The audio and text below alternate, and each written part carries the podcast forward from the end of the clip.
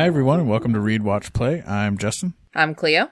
I'm James. And I'm Corinne. And on this episode, we're going to be talking about Bioshock Infinite, developed by Irrational Games. Yeah.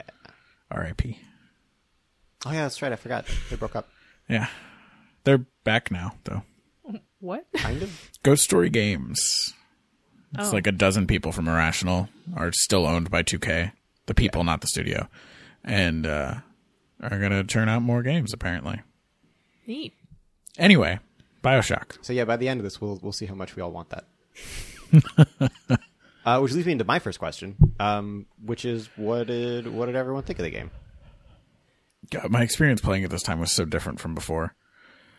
Uh, maybe that's even better context. So I mean, we're talking about Bioshock Infinite, the third Bioshock game, the second developed by this team, Right.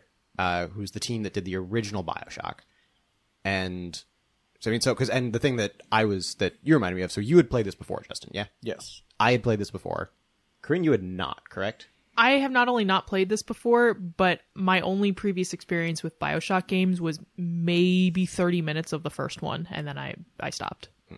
How about you, Cleo? I had played this before, and I had also played the original.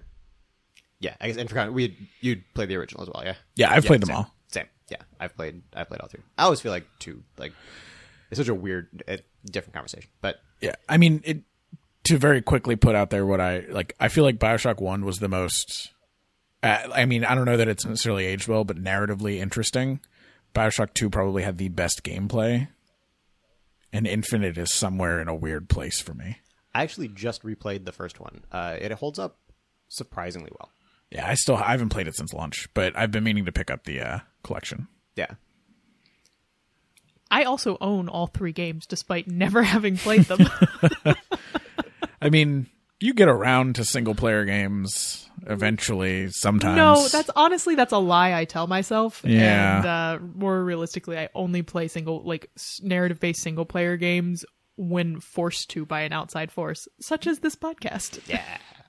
I mean, I originally played Bioshock because the original Bioshock because it was assigned for Jesper Juul's like intro to video games class in undergrad. That's why I played the thirst first the first 30 minutes of the first one. Yeah, because of because of Games 101. That makes sense. Yeah, I, it was Bioshock was the first game that I bought for myself with money that I had earned myself. It was like it came out right after my first paycheck for my first like job job when I was 16. Hmm. I remember lobbying my parents real hard to uh to like let me get Bioshock because I remember I had read like the Game Informer cover and all this stuff, and I thought it just sounded like really cool and it sounded like it had like big ideas and all this stuff that I was really interested in. Um, but it was like an M-rated game, right? And I was, I would have been like yeah, 15, 16. and you know it's the kind of thing like you needed like a parent to like go into the like the GameStop where I would go because like they knew me there and they knew me well enough to know that I was not 18, and they were just like, well we know this is like probably all right, but we also can't just sit here and be like, we didn't know he wasn't 18. It was like, I look, I look 12 now as a 26 year old. so it's like, I mean, you can only imagine at the time. They're like, all right, so we can't like plead ignorance and whatever. So I couldn't, you know, I couldn't even like get away with that kind of shit. But so I remember lobbying my parents really hard to be like, look, I know it's an M-rated game, but like, I don't know. I was not let down that time. So Bioshock Infinite though, Yeah. Uh all right, so I'll I'll talk about how I felt. Um I, I I think if you listen to this podcast enough, you know that I'm not one for like big narrative video games and that was largely true of this experience. Uh I I got through it. Um it was a little frustrating at times. I think there was way too much combat that was just same it, it felt too samey from combat to combat, so that was that was okay dragged a little bit. Um the story was it, it was interesting um i guess and ultimately i don't think it really had i don't think i was impressed with what it was trying to say ultimately. And uh and but like i mean there were a couple like interesting moments where i was like oh that's neat um so I I got through it. Um, I had a reasonably good time with the mechanics and uh, was occasionally impressed by the story. and uh, when I finished, I played a whole bunch of Minecraft because I really missed playing video games with my friends. As as is pretty much the case whenever you play something single player for an extended period of time. Yep. Yeah, I, I I feel a lot of those things pretty much. Um, this the story was enough to keep me interested, you know, for the length of the game. I like I never felt like putting it down because I was bored of the narrative. Um, but the yeah, the combat had a habit of being pretty samey, especially once you sort of like just the way that game almost necessitates being played. You're gonna sort of fall into your groove, and the combat gets even more samey because you're just using your pre- your preferred weapons and your preferred vigors, and fuck it if anything is ever different then. And the one thing they had was like the interesting set pieces where you had big areas with like sky rails and you know enemies in different places and like interesting placement and they did it maybe twice I will say that uh, once I got like sort of my my loadout locked down, and that was more from like a gear and vigor perspective. Uh, I was much more liberal about like about tossing a weapon aside when I ran out of ammo and needed something new, or like you know had a, a specific need for a different type of weapon. I you know those were a little bit more interchangeable for me. But once I had my loadout, I I did have fun. Like it's not like the combats weren't you know weren't weren't fun and occasionally like challenging. So I, I enjoyed that at least, and I think the stupidly broken loadout that I eventually put together was very enjoyable. I I'll say I think it's really interesting, Justin, that you talk about kind of feeling like you you fall back on like your one like favorite primary weapon, um, and then you Corinne say that you had like a lot more fun kind of once you got your stuff figured out and you were a bit more flexible about what you were using. It's it's one of I, I think many kind of awkward sticking points for me in the game where those two things feel very at odd with one another. There's the fact that you are always getting new guns. There's the fact that there's like distinctions between like two different styles of the same gun and all that kind of stuff. And that it seems like the game wants you to be switching your weapons pretty often. Uh, but then whenever you run out of ammo, Elizabeth will give you more, which totally facilitates just picking one thing and using it forever yeah and it it it strikes me as one of many kind of like weird decisions throughout like little bits of the game and these are even just like the small decisions but i really do kind of wish that they'd done a bit more to make you fall into that thing that Corinne you were describing is enjoying more and saying like look you know we understand that someone's going to want to just like pick up the machine gun and just use that forever. I don't know why the machine gun sucks, but like you're going to pick something and like use it forever. Um, but we really kind of want you to be swapping stuff, so we're going to give you different things to try. I really wish that they'd like force you into some of those things. yeah they like lightly encourage it without really making you have to fall back on it like i it was incredibly rare that I would just use a weapon and, and like I was playing on 1999 mode when it's harder to find ammo and trying to go for the don't ever use a vending machine achievement. So like I never bought more ammo even once. And I still like I think I ran out of ammo like I once I had the carbine and the shotgun I didn't use other guns. I think I ran out of ammo for the like never both at- at the same time hmm. And I maybe switched the carbine out like once or twice because I was out of ammo and Elizabeth had given me more semi recently. Other than that, it would be like the, when the game puts a barrel of sniper rifles in front of you and it's like, hey, guess what? You're probably going to use sniper rifles. I would like pick one up and use it for a few minutes and then go back and pick up my carbine and get back into combat. Yeah. I mean, I definitely uh once I got the hand cannon, I was like like that was like my one that I kept, but the my second one I just swapped like willy-nilly. Uh and a lot of the times I was running with like the hand cannon and then like the rocket launcher, which are both very like limited ammo guns. So anytime I ran out, uh I would just toss usually the rocket launcher aside, pick something else up and start using that. Um I mean, god, even even me playing just the- my first time I was sitting there thinking about all the things that didn't make sense. Like- I also think in in like our cases, playing the first time, there were also just like new game in enjoy like beloved franchise blinders on. Like I really liked BioShock 1 and BioShock 2 is disappointing in some aspects but also had the most satisfying gameplay of the 3. So like when BioShock Infinite came out, I definitely enjoyed it a lot more the first time through when I didn't give it as much thought as I would have if it were a new game in a new franchise. If that makes sense. I that's something that I want to get into during the spoiler break, specifically your use of the phrase "beloved franchise," um, because that I think ends up being critical to uh, the game as a whole. Um, so I want to put a pin in that.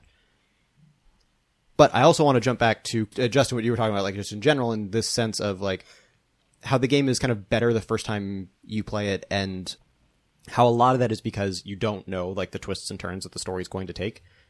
And I agree with that 100%.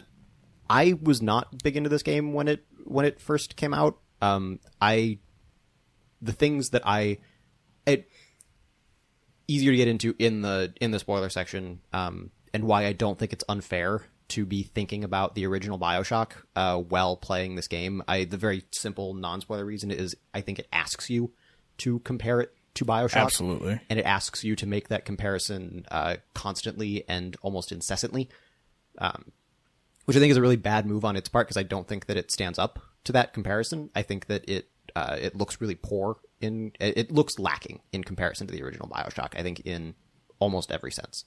Uh, so I, I, think that that's it's worth pointing out that I because I don't think it's necessarily fair to judge something based on your expectations for it or to judge something based on expectations that you set up for it that it did not uh, set up for itself or ask for. Um, but I think this game asks to be compared to Bioshock, and I don't think that it holds up in that comparison.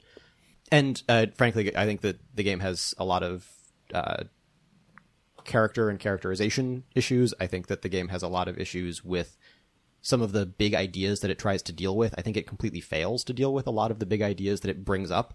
It has a tendency to bring up an idea and then just throw it away and I think that there are a couple situations where I tried to give it the benefit of the doubt in that and try to say that that was intentional or that was speaking to something in and of itself. And I don't think that that's actually true at the end of the game. And like Ed sitting down and thinking about, like, okay, like my gut reaction is negative, but is there a more positive reading I can give it if I sit down and think through and maybe understand what they were trying to do and separate uh, between what is here versus my reaction?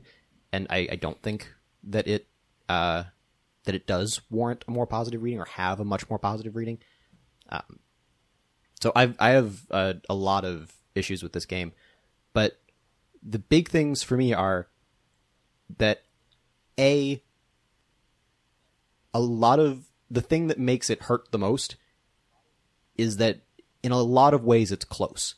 And I think that one of those ways where it could kind of work is where so you've got that story that you're getting the first time through, and there are a lot of parts where that story is not amazing. But there are also parts where it does work and it is compelling and it has you wondering what's going on. It has you thinking about your environment.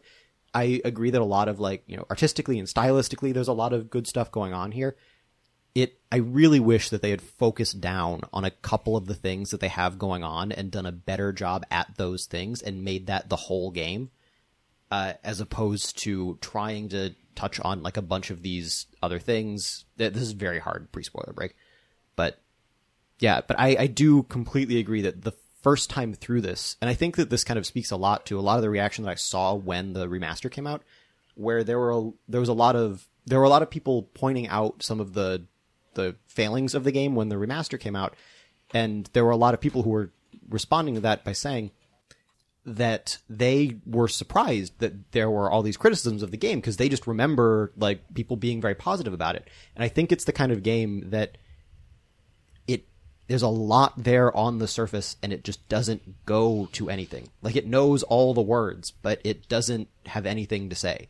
It it puts on this face, this facade, it kind of drapes itself in this sense that it has something more important to say, going off of I think the cachet from BioShock 1 and it just doesn't. There's nothing there. It's hollow. It's shallow. It doesn't follow through on any of that. And that is so frustrating to me. And I really would have preferred if it had just been a fun shooter with kind of interesting power mechanics in a flying city with a compelling but shallow sci-fi narrative that they had just doubled down on and pulled out all of the like other stuff where they feel like they're trying to do something better and they do it in a way that reads as they are doing something better and it's just not there. I I want so much more from this game. And even first time I played it, I was disappointed. I didn't like it a lot, but it's so much worse the second time because the things that are pulling you through are questions and when you already have the answers, there's nothing else there. You can't like try and dig deeper into things. They don't contextualize what's happening. It's oh, it's so frustrating to me. It's not like the first BioShock where after you've played it and you've seen the twist, you can replay it and that recontextualizes the entire game, right? Nothing that happens later in this game recontextualizes the earlier parts of the game in any meaningful way. In fact, they make them make even less sense because you realize that the storyline is wildly inconsistent. There are things that characters don't know at the beginning of the game that they are treating as things that they have known and have been fundamental to their person for their entire lifetime by the end, which makes no sense. There are whole stretches with characters where it's like, oh, now that I know what you're about, I go back and I see that this other thing that happened at the beginning, it was just weird bullshit to make the game seem cool and smart. It's so frustrating. It totally robs, I think, one of the more interesting characters in the game of a bunch of what he had to say during his segment. Oh, it it's so frustrating to me how close this comes to being a fun, smart, just fine shooter. And uh, it really, really bothers me. We should actually just call the spoiler break pretty soon. But Yeah, was, we're we're in the middle of a conversation where we're hamstringing ourselves by avoiding spoilers. So I think we should we should really just call it now. Yeah, uh, I think before we do it, I think that one of the other issues is I think that one of the the big ideas that they're trying to get through is something where it's uh, a little bit overwrought. But I think that even then, one of the e- biggest failings to it is even if you could make the argument that there is some merit to the thing that they're trying to discuss, the way that they have elected to depict that is extremely tone deaf. Um, doesn't make sense. You could get at some of those similar ideas in a different context that does not invite a million other like problems and ultimately just makes it a self-defeating argument. Um, but yeah, so I would say even even if you could make the argument that well, the basic thing that they're trying to say, if you boil it down to its most like archetypal, is potentially something that could you could that could stir an interesting discussion. At the end of the way, the the world that they decided to use to make that argument just strikes me as poorly thought through. Uh, but yes, I uh, we should call the spoiler break because we should get into stuff because this is a very spoilery game. There's not a lot to talk about otherwise. I remember the thing that I wanted to say earlier, by the way. It's like Uh, way back in the day when we were talking about uh, weapons and game mechanics, I wanted to say I think weapon switching would have been more encouraged if you actually had the income to buy all the upgrades, as opposed to not having enough money to give yourself the powerfulest version of all the guns you wanted. Yeah, the the upgrade system in this game I think is not very good. Um, just it feels like they didn't balance it at all. it's the kind of thing where I want to sit down and say, okay, so what would the reason for that be? Is it supposed to be some kind of sense of it's forcing you to make choices in a game that otherwise is about giving you this sense of making choices when in fact you don't have choices? So that ends up being kind of weird. It there, there's a lot of things that it feels tonally inconsistent. It feels very strange. It makes me wonder if it's supposed to be some idea of capitalism or something like that. It just it Or at the end of the day, it's like, this is a video game. We have to do this. Yeah. Okay. I agree. It it it it is very strange. It feels very much out of sync with a lot of the rest of the game, both like conceptually and just mechanically. It's it is very bizarre. Um, I think the original Bioshock does a much better job of that, where you've got separate currencies, right? I mean, you've got this sense of you've got this sense of ADAM that you use to purchase and upgrade your uh, your plasmids, which are the original Bioshock's version of vigors. Um, and then you've got money that you use to buy like consumable items, and then you've got power to the people upgrade machines where there are enough to get all of the upgrades for all of the weapons. Um, but you have to find them, and several of them are uh, missable. So it ends up, I feel like that ends up being a somewhat more interesting system. Um, also, uh, you have the fact that in um, a lot of the upgrades kind of unlock at weird times in this one as well. Yeah. You have long stretches of the game with like no new upgrades becoming unlocked, and, so and you then don't suddenly have a like sense of what's going on. seventeen upgrade at one or uh, unlock at once. And then- Yeah, exactly. Um, whereas the original, you still have a couple of those cliffs where stuff becomes available, but it's at least a slightly better, like, yeah. progression. yeah. I agree. Yeah, no, that was a really, that's a really weird facet of the game. Yep. Uh, doubly so, because the original Bioshock uh, has fewer weapons and has a weapon wheel. Um, so you just get the crossbow once, and you've just got the crossbow for the Oh rest of god, the game. yeah. Like the first time I encountered a third weapon, I like came out into the living room and, and went up to Justin and I was like, Can you always only just hold two weapons? And he was like, Yeah. And I was like, God, I just spent literally all my money upgrading the two that I had, and then I got a third one Yeah, that I feel like I would want for other occasions. And I was annoyed. Very annoyed. Yeah. As a general rule, I just prefer the other one. In like, so that that's just me. So if you're someone who would rather do the the Halo style, like pick up, throw away, pick up, throw away kind of thing, maybe this is, excuse me, better for you. But I completely agree, Corinne. I I really, I it strikes me as a weird choice. Yeah. We're in a video game. We've got hammer space. Just use it. Yeah, Well, I feel like they want they just they only did it to differentiate from Bioshock. Like that was literally the only reason. We're like we did a weapon wheel in our last game, and we're gonna do something different because this is a different game. Yeah, which ends up just falling into the more it's a dumb action game Yep. thing. Which is not to say that this that a sequel to BioShock could not or should not be an action game of some sort. And like that's all fine. Like I I think that that's one of the ways where it's not fair to compare it to BioShock. It's like, oh, BioShock was like slower and more of a horror game, whereas this is like this big crazy like extra action extravaganza. But that's that's all fine. It can be that, right? It's just not a great action extravaganza. Yeah. I will say the the limited weapon holding probably works better with some of the later game Elizabeth mechanics.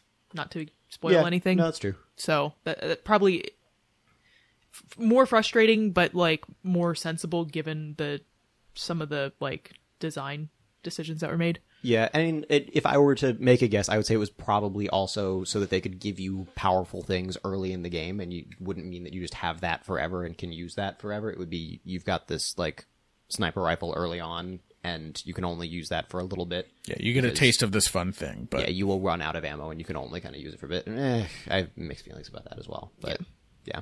Anyway, so let's get to the spoiler break. Um, Yes. because especially we can talk about other mechanical stuff after that as well, because there's some weird mechanical shit.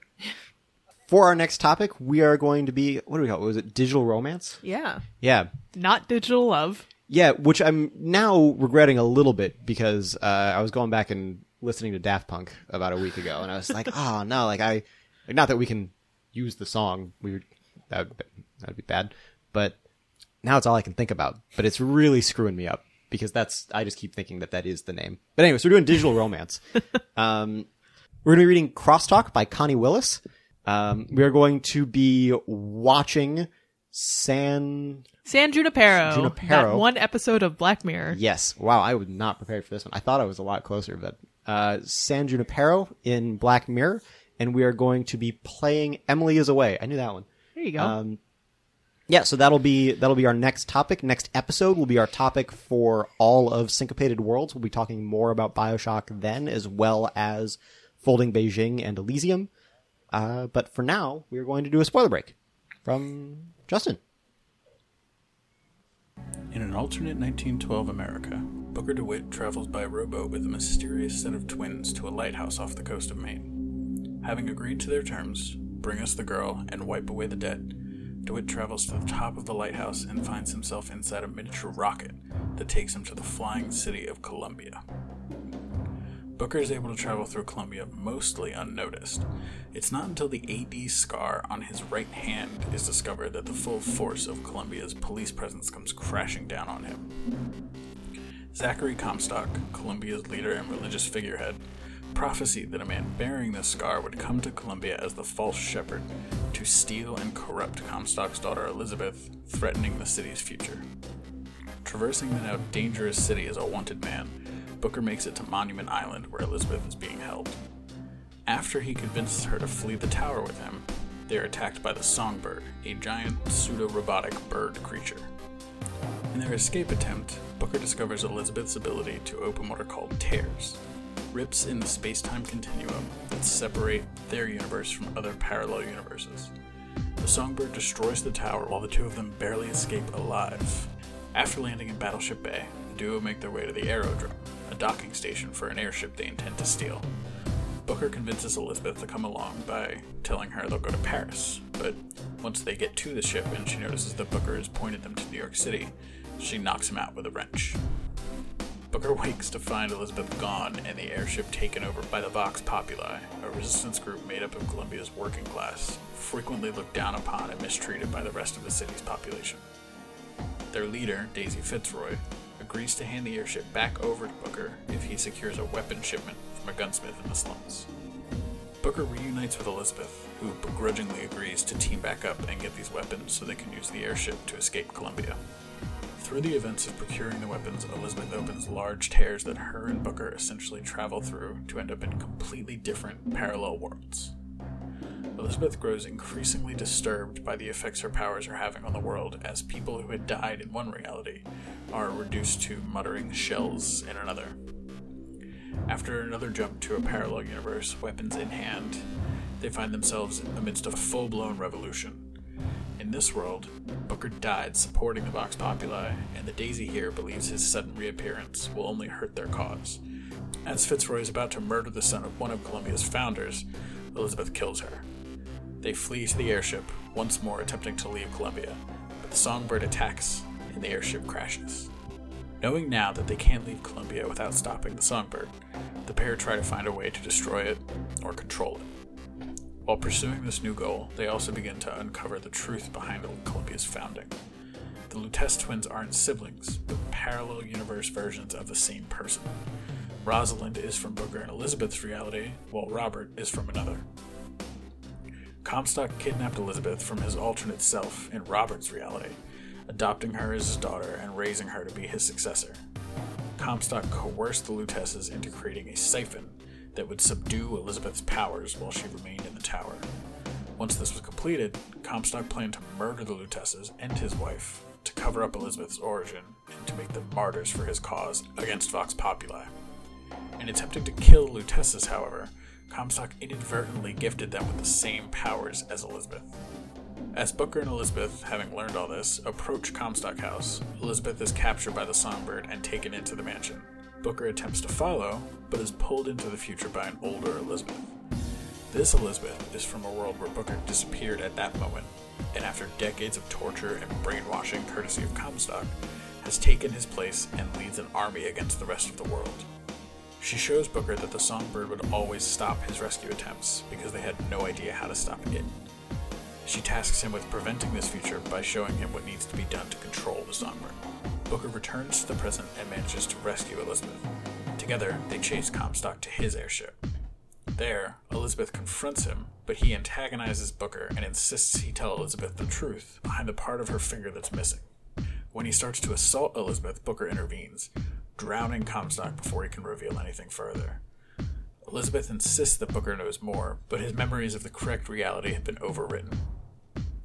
Booker decides to destroy the siphon to unlock Elizabeth's full power and uncover the truth, but before they can, the Vox Populi attack. Using the device to control the Songbird, they lead the creature against the Vox before ordering it to destroy the siphon. The control device ends up destroyed as well, and the Songbird turns on them. In an act of self defense, Elizabeth opens a tear that transports all three of them to Rapture, the underwater city from the first Bioshock game. While Elizabeth and Booker are safe inside, the Songbird is trapped in the ocean outside. It is there that the Songbird is crushed by the immense pressure on the ocean floor. Elizabeth takes Booker to the surface and to a lighthouse. They travel through its door and into a sort of pocket dimension containing all the lighthouses and all the Bookers and Elizabeths of various universes at this moment. Elizabeth explains that they are in one of an infinite number of realities. Elizabeth then shows him the truth. In 1893, Robert Lutece approached Booker on behalf of Comstock, stating, as we heard at the beginning of the game, Bring us the girl and wipe away the debt we learn that this was referring to Booker's then infant daughter, Anna DeWitt. Booker agrees, but then changes his mind. Too late, however, to stop Comstock from taking her. All that's left in his reality is a piece of Anna's finger, severed as the tear between realities closed. With one piece of Anna in both realities, her ability to open tears is born. Later, back in Comstock's reality, Robert enlists Rosalind's help to bring Booker to Columbia and try to rescue Elizabeth. After all this is revealed, Elizabeth explains that no matter what actions Booker takes, Comstock cannot be stopped. Their only option is to prevent his creation. Elizabeth then takes Booker to the aftermath of Wounded Knee, where he was nearly baptized. While he avoided this baptism and went on to father Anna in his reality, in the other reality, he went through with it, found religion, and became Comstock. He was rendered sterile by the Luteces' reality manipulating technology, but knew of his alternate self's path. So he planned Anna's abduction to ensure he had a blood related heir to take over Columbia. The only way to prevent Comstock's creation is to end Booker's line at the moment of the baptism, for every reality. Elizabeths from every universe converge on this point in time and assist in drowning Booker. The game ends as Booker dies, looking at the Elizabeth who brought him here. In a post credits scene, a version of Booker awakens back in his apartment in 1893. Hearing a baby cry, he calls out to Anna and opens the door to her room as the game once again cuts to black. And we're and back. we're back. And that game is just too much. What game? Bioshock? Yeah. Yeah. Oh, You're the one I just did the summary for. Right, You guys yeah. all heard it. Yeah. what a crazy time. Okay, I know we got a couple things that we want to jump into like I you guys you guys go. I have a I have a question that's been bothering me, but like I don't want to derail the thing that you guys were talking about when we first called for spoiler break. Okay. So we'll we'll, we'll definitely make sure to get back to that. Yeah. And because at some point, uh, I would also like to get back to what uh, we were talking about a little bit briefly earlier uh, with Justin, specifically the idea of kind of Bioshock as a beloved franchise and this game begging to be compared to the first one. Um, okay, but so first off, we were talking about the uh, the game's general depiction of wasteful capitalist society by the ever present food in trash cans that our character is reduced to eating to survive right like that's that's the big social idea that we were that we were getting at Survival nothing. I was eating out of those trash cans just to have a good time. yeah for for fun and profit yeah, Yeah. no, I, I was going through Listen, trash lots of cake. Yeah i was eating out of the trash cans because I wanted bullets, and while I was there, I was like, "Well, I might as well eat this pineapple." exactly While I was there, I was like, well, it's easier to just just take it all. Yep. So Yeah. I think I think arguably worse than trash cake is finding food on dead bodies. I'm a- Yeah. Eating that. like the hot dog that that cop just had on him Yeah. It's a 1912 version of a freegan. Yeah. uh, anyway, but so so no, so I, I assume that we were that we were actually talking about the kind of Vox Populi versus just generic Columbia kind of plotline. Yeah, the the Daisy Fitzroy kind of rebellion. Oh God. Yeah. The whole like the whole I I don't know I it felt really like kind of gross with the game making the whole like yeah you know at a certain point like these people become no better than their oppressors thing. I I didn't feel good about that. Yeah, I I feel like that for me that's the thing where I would go so far as to say I think that there is something worth discussing there. Yeah, It- like that- agree that- there's it or that- not, you like- know. Go ahead. No, no, I'm like that is a a thing that in itself is worth talking about. But when you contextualize that thing with everything else that they're doing in this game, it's just bad. Well, I think that the other thing is it's it it the game also treats it as though that's something no one else has ever thought of before. It's this big revelatory moment that like, oh, even, you know, up and coming like rebels with like the best intentions, like rebellions are messy and like stuff can happen and it's still going to be like fighting in the streets and that's going to hurt like this other group of people. Bet you never thought of that before. Psh! It's like no, like you're you're not only not the first people to say this, you are not doing a great job of saying it, and you're coming down very heavy-handedly about it, as opposed to having kind of a more nuanced discussion about like, all right, well, like let's look at this as it's happening and like not put ourselves into it too much, which is something that games have the potential to do. I also want to say, like, given the, given that it's currently 2017 and all of the, like, you know, all of the, the protests and movements like Black Lives Matter and Which- all that sort of stuff. It's a super charged topic to be saying like To be fair, though, this game Yeah. was released well before that, and To be the fair. story would have been written well before that. Which yes, is yes. which is worth pointing out. Which is to say, totally fair reaction to the game, but hard to bring as a case against it. not not against it, but just I, I think that you know without even even without that being the topical thing of right now, it's it seems not great to me that the the game sort of comes down on the side of dismissing protest because it causes too much like problem for people which is kind of what Booker's opinion was and the game sort of went like backed Booker on that point Yes, I would agree. which is a problematic statement and more so given current events. Yeah. That said, though, I and I think that the weird then like racial dynamic that comes in is one of the things where I really think that the game on the whole really kind of fucked up. yeah. Um, not even just like did a poor job dealing with race, but it seems like the thing they don't. I don't think that the game wants to say anything about race. Uh, I don't think that that's something that was like on its checklist by and large. I think with the one big exception of uh, Columbia as a society is super racist, and Yeah. that creates this oppressed class. But like you know how you know how like when somebody wants to depict an evil twin they put a goatee on a person? Right. Like racism felt like the goatee on Columbia to shorthand that they're evil. I think that that's a fantastic point, and I want to get more into that in in just a second. Um, but so like, but beyond that, it seems like the game doesn't really have a lot that it wants to say about race, and I don't think that there's anything wrong with not wanting to get into a conversation about race. Not everything has to be about everything. That said, I think in the same way that Bioshock Infinite didn't need to be a game about Bioshock, it made itself a game about Bioshock. And it seems like it didn't want to be a game about race, but then it made itself a game about race by using it as this like shorthand, as you were saying, in this form of racism, and I think as kind of a shortcut in just the form of just race relations from the turn of the century to create the um, kind of oppressed class who was going to rise up so they could make their broader statement which was you know that rebellions are messy and can be dangerous and even well-intentioned things can become violent and hurtful.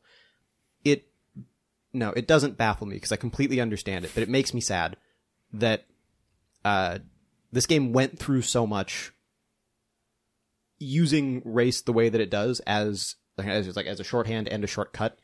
Um and no one said bad idea you know like if you want to get at these topics Actually, get at them. or, or just you're making a goddamn video game about like a city in the sky. Like you could you could use anything else that you want to differentiate between these classes. Race is probably not a great one because of just the real world context into which you are releasing your game. I i mean we've we've talked about hunger games on this podcast before right? Hunger i mean spoilers for hunger games at this point i guess but that's this is what hunger games is about right is that even if you are a well-intentioned rebellion against an oppressive government, you will do bad things also. And there is a toll that that takes on people, and there are going to be casualties, and there are going to be people drawn into this who didn't want to be drawn into this and had no say in that, and that is inherently tragic. Hunger Games manages to do all of that without poorly handling race. And it just doesn't touch race in, in any meaningful way. And it's the kind of thing where it's, I, it makes me sad that at no point along the line someone realized for this that right now in America, race is a topic that if you are going to handle it, you cannot do it by halves. You cannot do it by quarters. If you are going to engage with it, you are going to need to engage with it at a certain baseline level of competency and care and thought. And that no one did that strikes me as very frustrating and disappointing. And really hurts the entire game, I think. And I don't think that they do a great job of dealing with their bigger ideas either. But for me, it is impossible to go through this and just be like, how did you never realize the effect this was going to have on this thing that you clearly care about. I disagree with you on you know a lot of the choices that you made, but I don't know. I it is a very awkward decision in that sense. You know, to to use to boil it down to a shortcut and a shorthand is I don't know who am I to say that that's disrespectful, but it strikes me as at the very least uh, ignorant.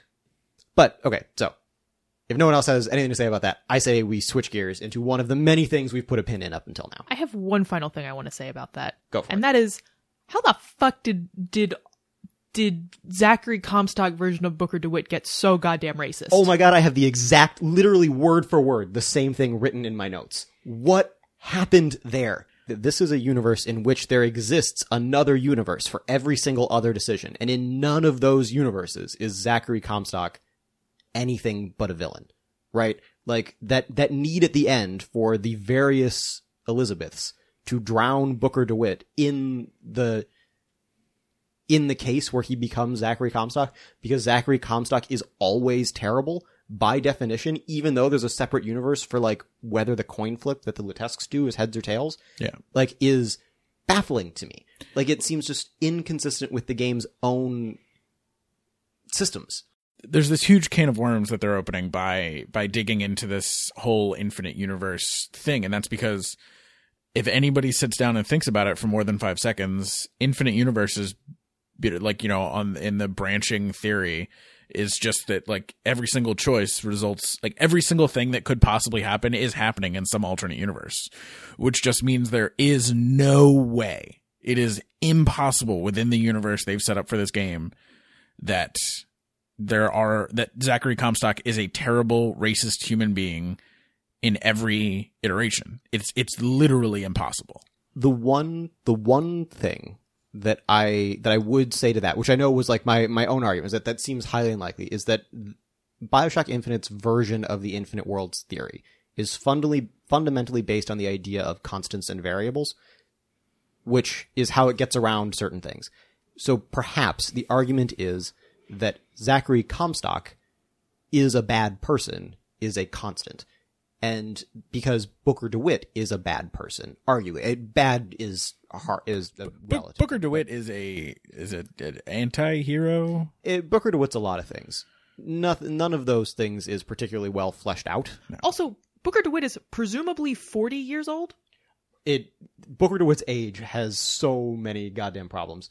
Um, in the because if you take the argument that he was pulled forward from the late 1800s into this reality, where the him in that reality is an old man, I'm on board with that. Like I get that because that that does happen. Except for the fact that goddamn Slate is the same age as him and recognizes him and isn't like, wow, you haven't aged a day since when we fought together. Like You know, twenty years ago. yeah, in, in uh, that battle. years and years ago, which doesn't make any sense. And it's one of those things. That's what I that's what I was talking about earlier, where you go through and you have these moments of like, oh, because I know the ending, I wonder what I'm going to realize this time. And what you realize is that the game is totally internally inconsistent to allow for that to be a twist ending. At the beginning of the game, Elizabeth doesn't know who Comstock is. And then she's like, you find out that he's her father, and it's like that. and like she's Darth like Vader moment. mortified and No. And then at the end of the game, she's like, I have all of these deep seated resentments against my father because he did this. It's like, you didn't know he was your father until earlier today. It makes no sense because by the end of the game, they just figure that you've forgotten that this was new information to her 10 hours ago. But so all of that like bullshit internal sh- just shit aside because it totally fucks up just basic like narrative regular ass progression even before it gets to the sci-fi bullshit. Yeah. I'm sorry. I get really angry about this part because this is this was the one thing that was interesting my first time I played the game. It was its one redeeming factor and it turns out even that was fucking slipshot. But yeah, no, I the one the one scene where there's a big part of me that was like, okay, so how did how did Comstock get so racist? Is the only thing I could try and figure out is is Booker racist? And just different life trajectories would allow that to grow or be more expressed. And all I could think of was what if during the lottery you weren't allowed to pick who you threw the ball at? And he just starts to throw it and it's unclear who he's going to throw it at, and then he gets stopped. What if there were things where you could go back and potentially say, oh shit, I don't know that my character isn't that person or doesn't have the potential to be that person. But because you don't want to be playing as a racist, because that would make him less relatable, you have all these other things. And all I can think about is, you know, that's another one that could have been kind of cool. Like, what if you go through and you find out, oh, this is me. Wait, all of this is me. Does that color your character in some new way? You know that you made some bad decisions, but there's been nothing up until now that suggested you are a certain way. You've behaved certain ways to certain people. Is it just that being born again puts him in a set of different situations where he has different life experiences? Maybe he meets fewer people who are minorities and his experience and encounters with people of other races are these like wars and battles that he fought in and he just ends up largely ingrained in this like different kind of society as opposed to living with people who were more oppressed at the time and then potentially encountering more people who were African American or Asian or Irish at the time or any of those things. It is that the argument like does does my character have this at the core of himself? But they never get into any of that. You they never engage with anything that makes the idea of Booker DeWitt being Zachary Comstock interesting. Ah, Yep. I'm so mad about it. Because I know that this team has better in them, right? Bioshock is really good. Bioshock is, and that that's the thing, right? These are the people that made Bioshock. These are the people that did all of these things correctly the first time around. And then pulled all of the worst parts of Bioshock into this new game and totally disposed of all of the good shit. I mean, it, like, let's, hmm. Let's even just look at Columbia, right? Uh, Corinne, we were talking about this at work the other day. I, I just think that Zachary Comstock is a bad Andrew Ryan and Columbia is a bad Rapture. And the thing that is at the core of both of those things is the fact that both of them were not based on the big ideas that the game wants to get into. They were based on Andrew Ryan and Rapture because people liked Andrew Ryan and people liked Rapture. Andrew Ryan is fundamentally compelling because he is Ayn Rand. His name is even a shitty, like, mix up of Ayn Rand. It, when you fight the last boss at the end of Bioshock, he looks like the goddamn Atlas from the cover of Atlas Shrugged. Like, it, that game can be very heavy-handed and like at its worst is very heavy-handed, but at least points to these big ideas. The fundamentally interesting thing about BioShock is it's Ken Levine takes these ideas that are fundamental to a lot of like right-wing economic thought, takes them to what he sees as their logical end and shows you that they're not going to work. That's interesting. What is not interesting is him patting himself on the back for having made goddamn Bioshock and talking about what a great classic game it is. And there's always a man and there's always a lighthouse, except there was only one game where there was a man and one game where there was a lighthouse, because those things were not in Bioshock 2, so fuck that shit. And just pats himself on the back for having done that. It's so frustrating. Ugh. But, so, basic idea. Comstock is not as good as Ryan. Columbia is not as good as Rapture. You have this whole thing. You've got this quote unquote perfect society at the beginning, and then you get to the lottery, and it's it assumes that you don't find the society of Columbia to be fundamentally frustrating or creepy when you get there, which is a weird assumption to make. But so you get there, and then oh surprise, they're racist, and it's like no, I figured that because I haven't seen any black people, and because this whole thing is clearly based on the turn of the century South, who were super goddamn racist. Like, no, like I can guess these things. These are not a twist. This is not a surprise. It's like, oh, haha, it's people. It's an interracial couple. Throw balls. And it was like, no, I got that because this was clearly this exaggerated version of like this other thing that already exists. Uh, and then it throws all that away halfway through. And then, but also it doubles down on it when you get to the crow place and you come in, it, it starts raining outside. It's creepy. You go through the doors and what do you see? A giant statue to John Wilkes Booth. God, could you be any more heavy handed, bang you over the head? This is like the racist society. Like, we understand. Oh my God. It's, ah, terrible. Just let it out. And it's just like, I, I get that you don't think that I get what you're saying, but what you're saying is not new. It's not interesting. It's not hard. It's not challenging. It, ah, I, I'll say something else, something that I said to James when we were talking about this at work, which, you know, we do a lot. Uh, when I first got into the game, some of the like lighting in the early like super religious scenes made me think that some of the people uh like in the circle were were black and I sort of had this assumption for the first part of the game because purely because of lighting that some of the people around were were were black people and that made my assumption of what was going on initially way different. It was oh this is this like really exaggerated like turn of the century society but not racist. Yeah, so it- imagine my surprise when the lottery scene came up and i was like oh wow this is so much less interesting now. Like we know how like this we know how this terrible story goes. Like i was legitimately interested in this other thing that i thought was happening but i guess i was mistaken. Because that's so easily what they could have done, right? Like Columbia is portrayed as this like, and I feel like more so in the marketing of the game than anything else, but it's portrayed as this like utopian kind of society. Like they they in the same way that Rapture was meant to be, they broke off from regular society to form their own perfect world. Blah blah blah.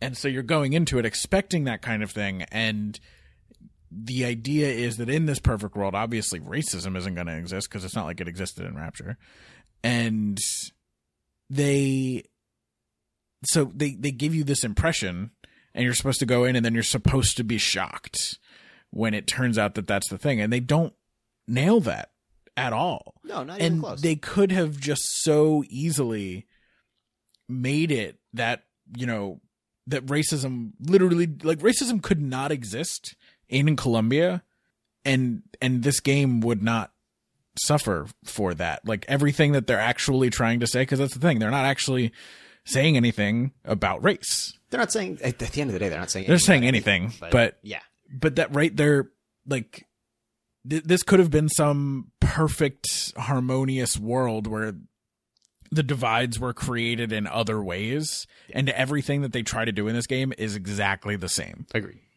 Completely.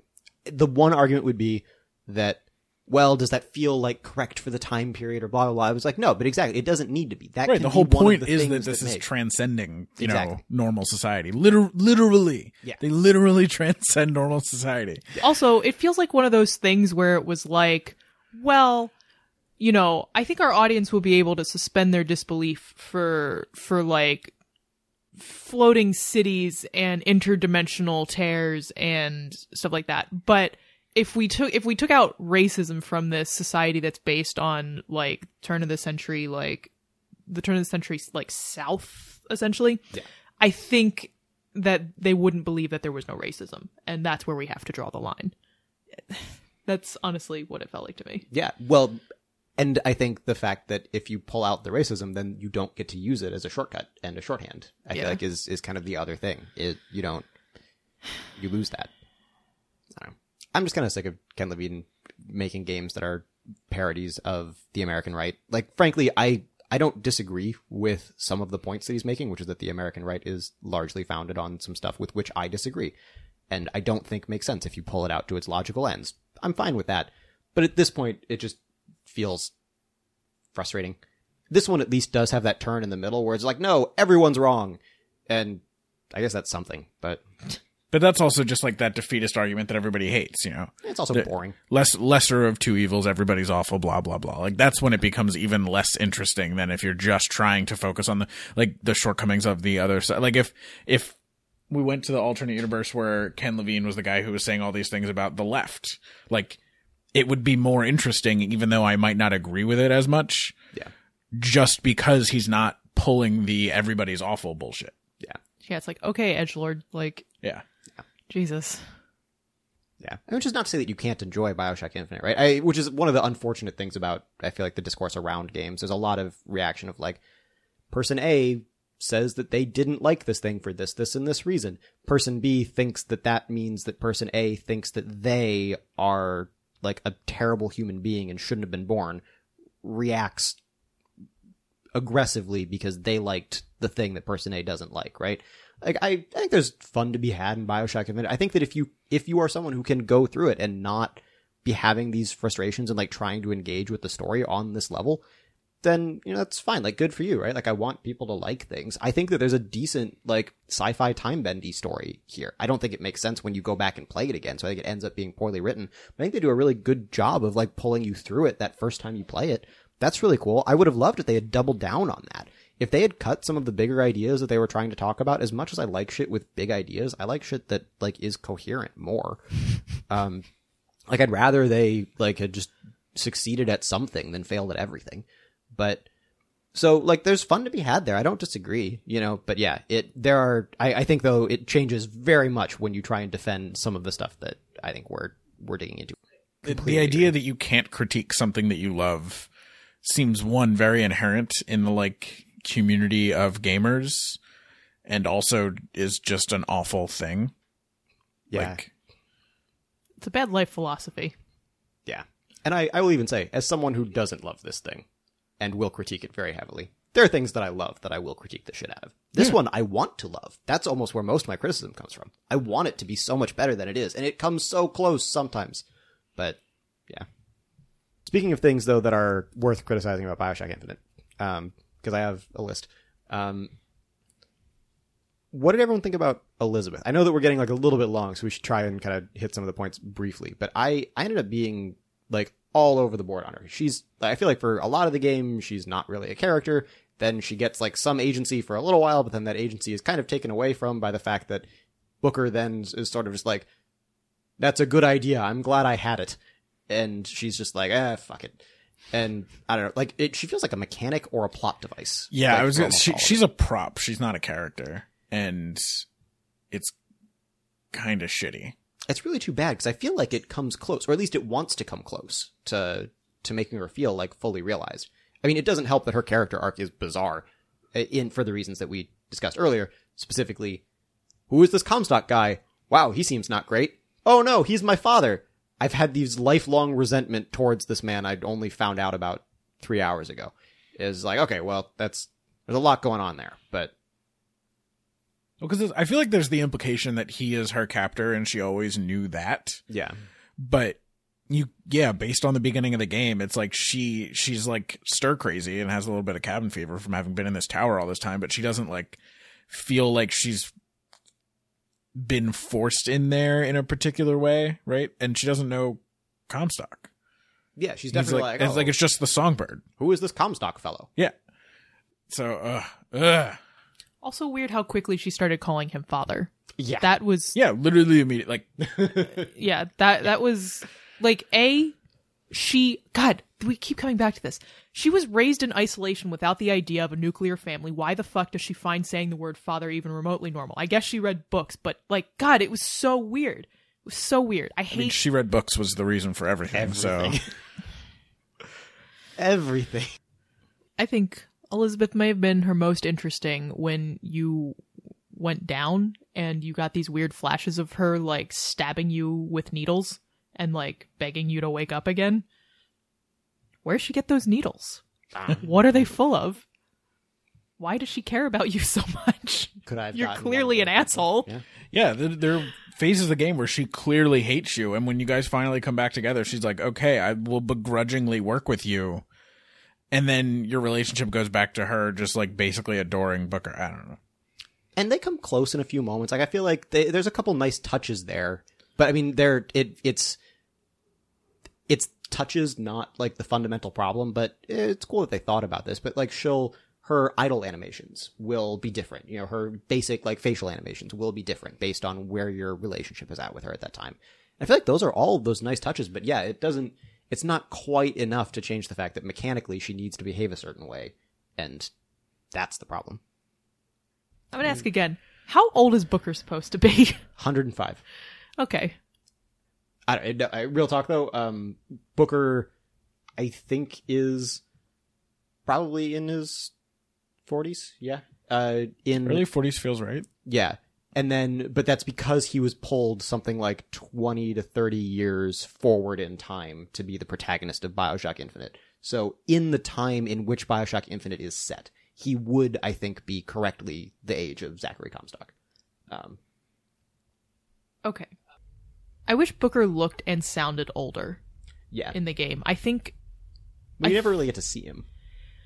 you see him in the cover art, That's and true. you see him like every once in a while. I think you get a look at him. Uh, you definitely see him like walking through the lighthouses at one point. He's kind of far away.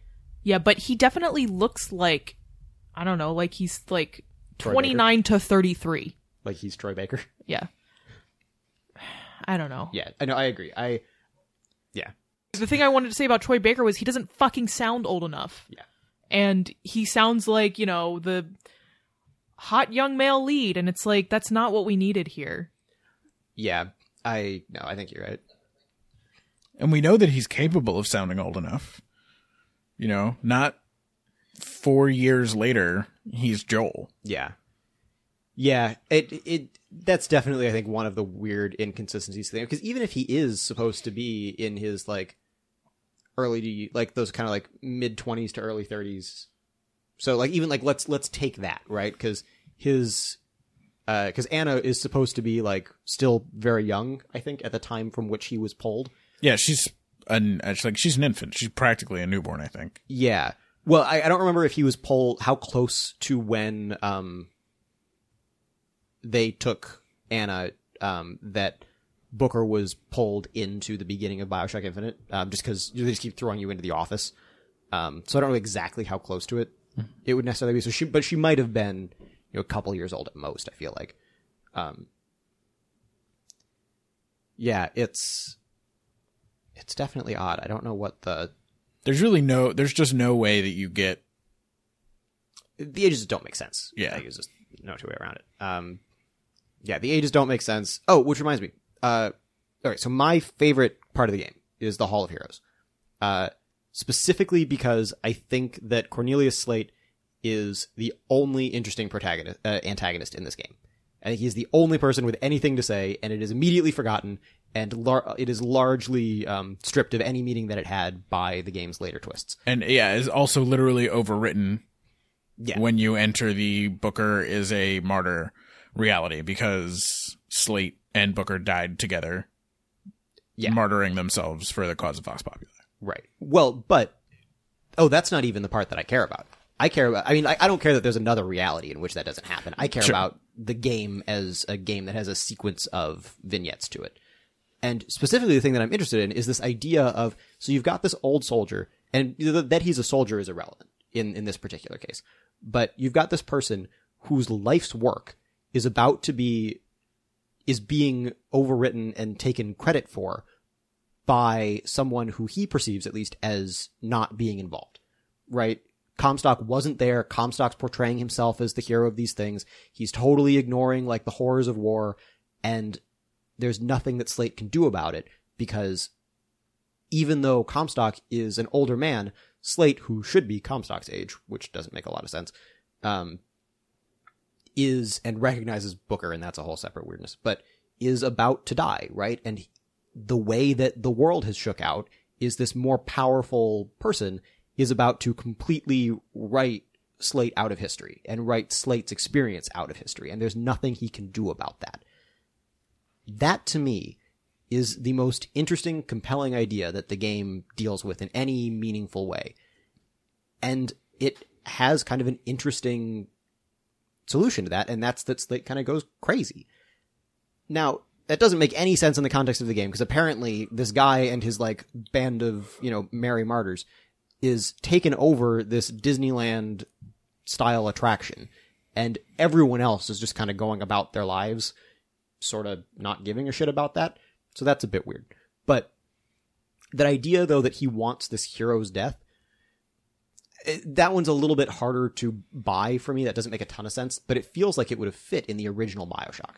Um, you know, he feels like the closest thing we get to uh, Sander Cohen, which is doubly weird because it, it feels like they're trying to set up Fink as like a Sander Cohen. The whole like Finkton area feels like it's meant to be uh, an analog to Fort Frolic, um, and that just is not at all, and is in fact one of the worst parts of the game. I would argue, um, but it's that whole thing is so interesting to me. But then when you go back and you find out that Comstock was there and Comstock isn't necessarily rewriting history because he was there, it just totally makes Slate just like crazy old man.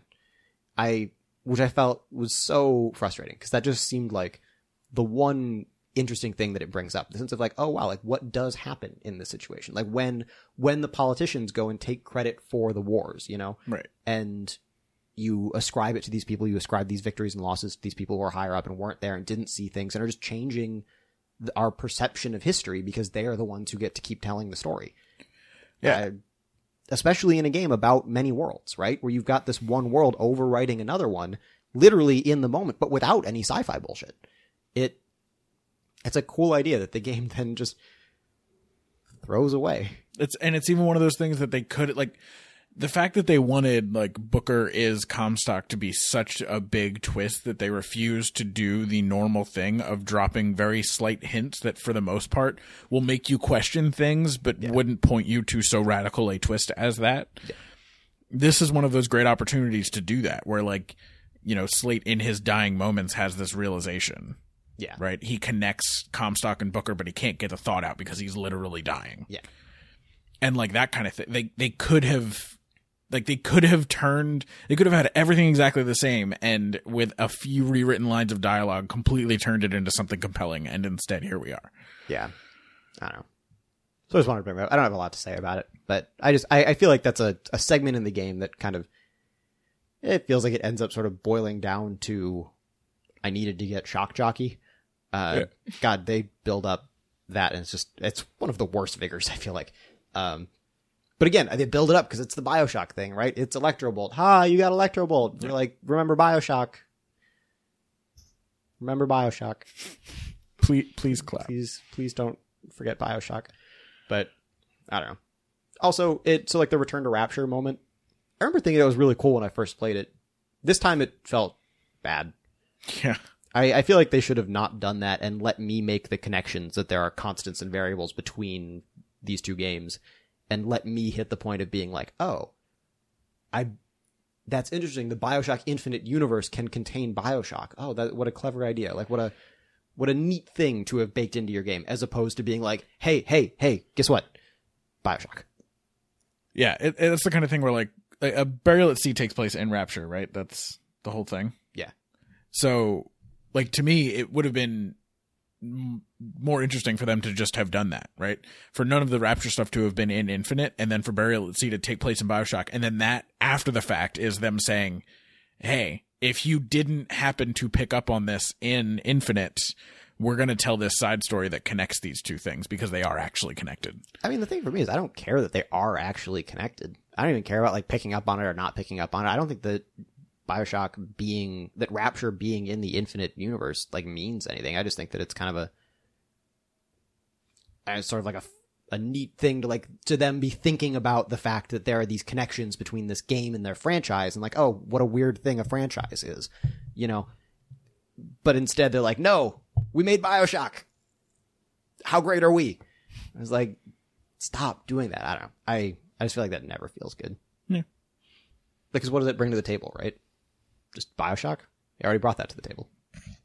In all the moments where they just like redo a moment from Bioshock. Does anyone have, have anything else to say before I start something else that I'm pissed off about?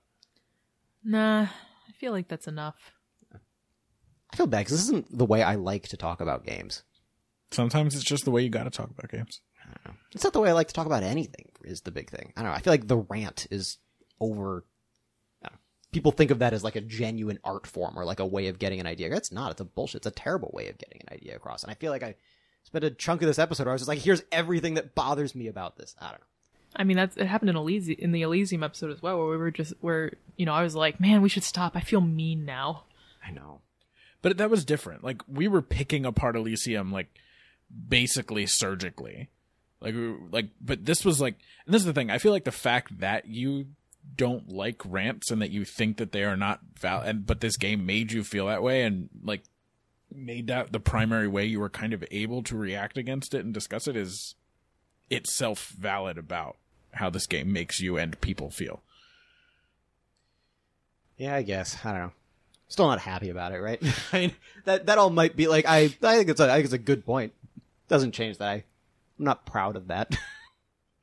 I guess it's time to wrap up. yeah, on that note. All right, so uh, that was that was Bioshock Infinite. Next up is going to be our topic episode. Uh, we're going to be talking about this some more. Uh, hopefully in a more constructive or productive way. I I don't know. I mean, trying to talk about it through the the lens of syncopated worlds in comparison to the things, I think it'll be a little easier to. I agree. I think that'll be a I think that'll be a good conversation. I hope it ends up being a good conversation. I don't want to like build that up and then let everyone down. But uh, anyway, yeah. So that was this episode. Uh, come back next time for the topic, and then after that, we are going to be doing digital romance, just legally distinct from digital love.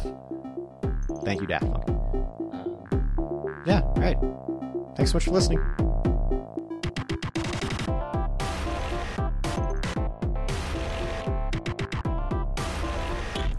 Thanks for listening to this episode of Read, Watch, Play. If you want to help us out, the best thing you can do is tell your friends about the show. Can also rate and review us on iTunes. If you want to find us on social media, you can follow us on Twitter and Instagram at RWP Podcast, like us on Facebook at facebook.com slash RWP Podcast, check out our Tumblr at rwppodcast.tumblr.com, and look out for our game streams on Twitch at twitch.tv slash readwatchplay.